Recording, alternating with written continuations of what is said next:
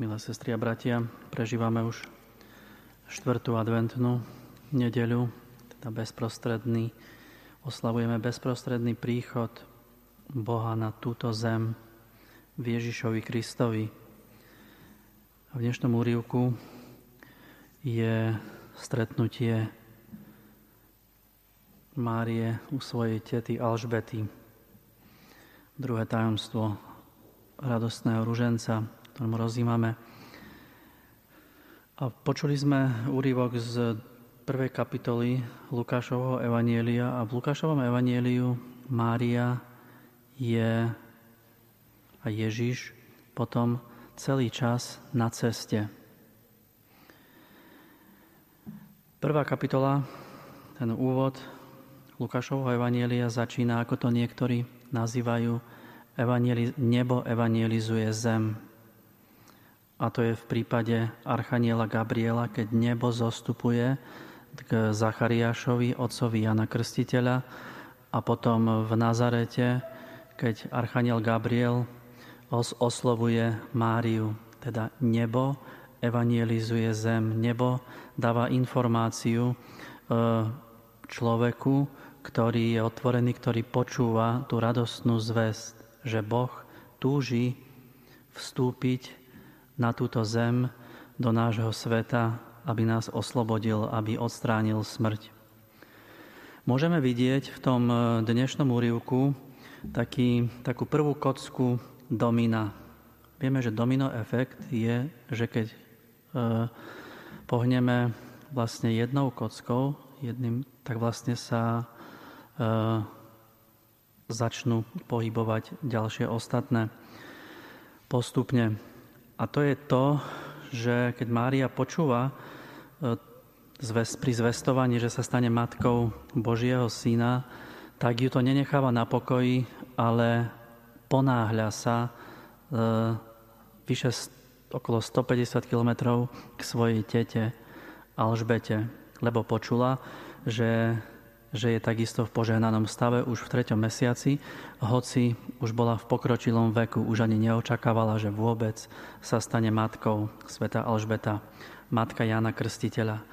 No a keď Alžbeta za, zazrie dievča Máriu, svoju neter, tak zvolá: čím som si zaslúžila, že matka môjho pána prichádza ku mne.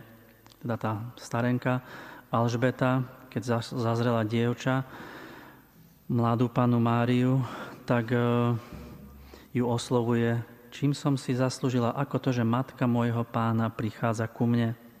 Toto zvolanie nám môže pripomenúť potešenie kráľa Dávida, ktorý bol natešený, ale aj vystrašený. V druhej knihe Samuelovej, v šiestej kapitole, keď sa prenáša archa zmluvy do Jeruzalema.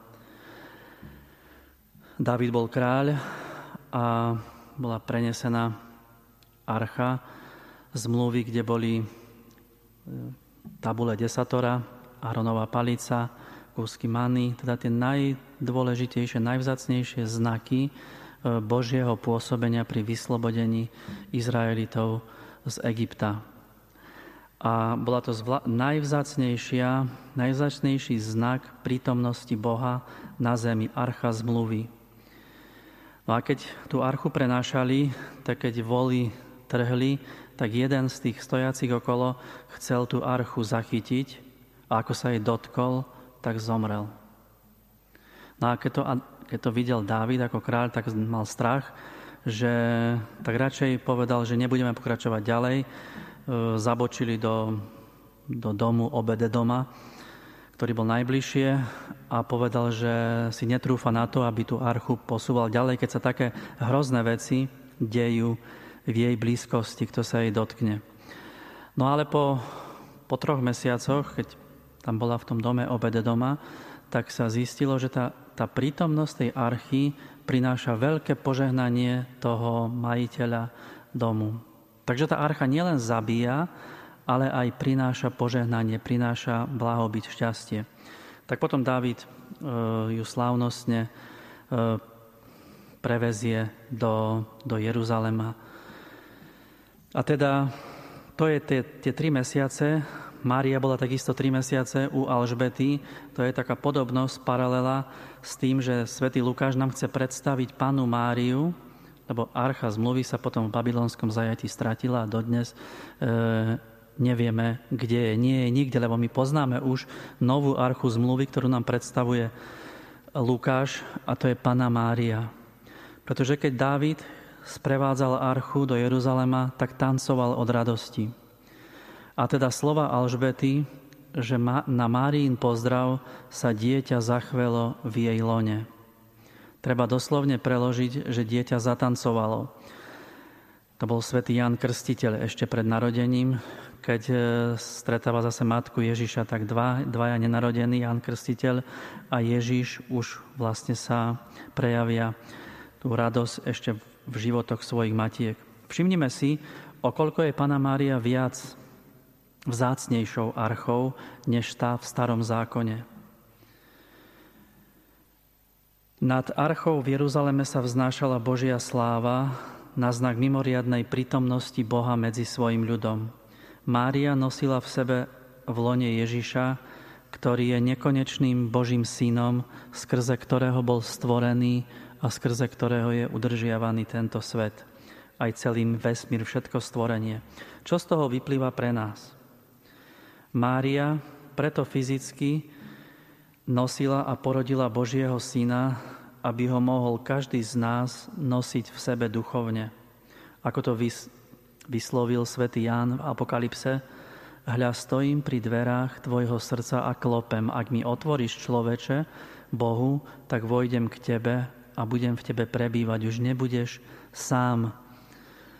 Vďaka Márii môžeme počuť slova Krista, môžeme otvárať svoje srdcia, krmiť sa jeho slovom, jeho telom, Eucharistiou. Môžeme mať silu niesť kríž a takisto mať účasť na zmŕtvych staní.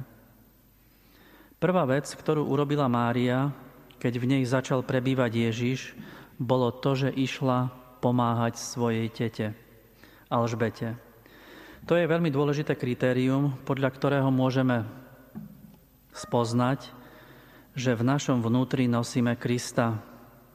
Zistíme to vtedy, že ak chceme pomôcť tým ľuďom, ktorí potrebujú naše pomoc, že nie sme ľahostajní, že sme solidárni s druhými. Prosme o to, aby sme dokázali počuť